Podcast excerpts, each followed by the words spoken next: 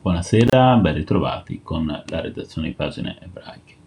Un avvicinarsi progressivo e graduale a una cultura di grande fascino. In questi anni è come se avessi scoperto un mondo. Già direttrice del Museo Nazionale di Palazzo Venezia e tra le storiche dell'arte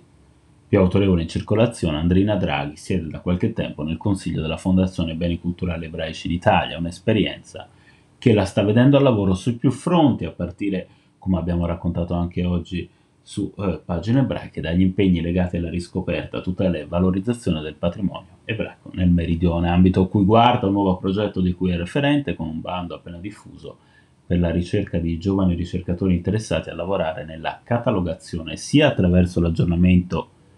dei dati raccolti nell'ambito di un precedente progetto, progetto ARS, presenza ebraica in Italia, conservati in forma cartacea presso il centro, centro bibliografico CEI,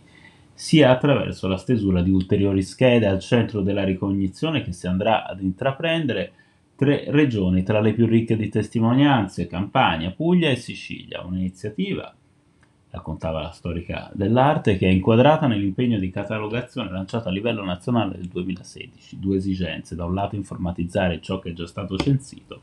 dall'altro occuparsi del nuovo, un nuovo che in un meridione dove l'interesse verso l'ebraismo è da tempo in crescita è foriero di molti spunti. Le opportunità sono senz'altro significative, osserva Draghi, il cardine della campagna, anche per il suo essere punto di riferimento per tutto il sud ebraico, ma anche da Puglia e Sicilia. Gli stimoli non mancheranno, di certo ex novo sarà ad esempio il lavoro su realtà come Brindisi, Oria e Trani, mentre in Sicilia l'impegno sarà soprattutto quello di informatizzare se hai meno di 35 anni il tuo talento può fare la differenza, lo slogan del bando da qualche giorno in rete, quel fare la differenza che da tempo la cifra della fondazione, sono orgogliosa, commenta Draghi, di far parte di un gruppo di lavoro che sta lasciando un segno in vari ambiti, penso ad esempio al progetto legato al restauro del cimitero di Valderose, protagonista del dossier per le due Gorizie capitali europee della cultura nel 2025, risultato prestigioso e gratificante. Anche il Sud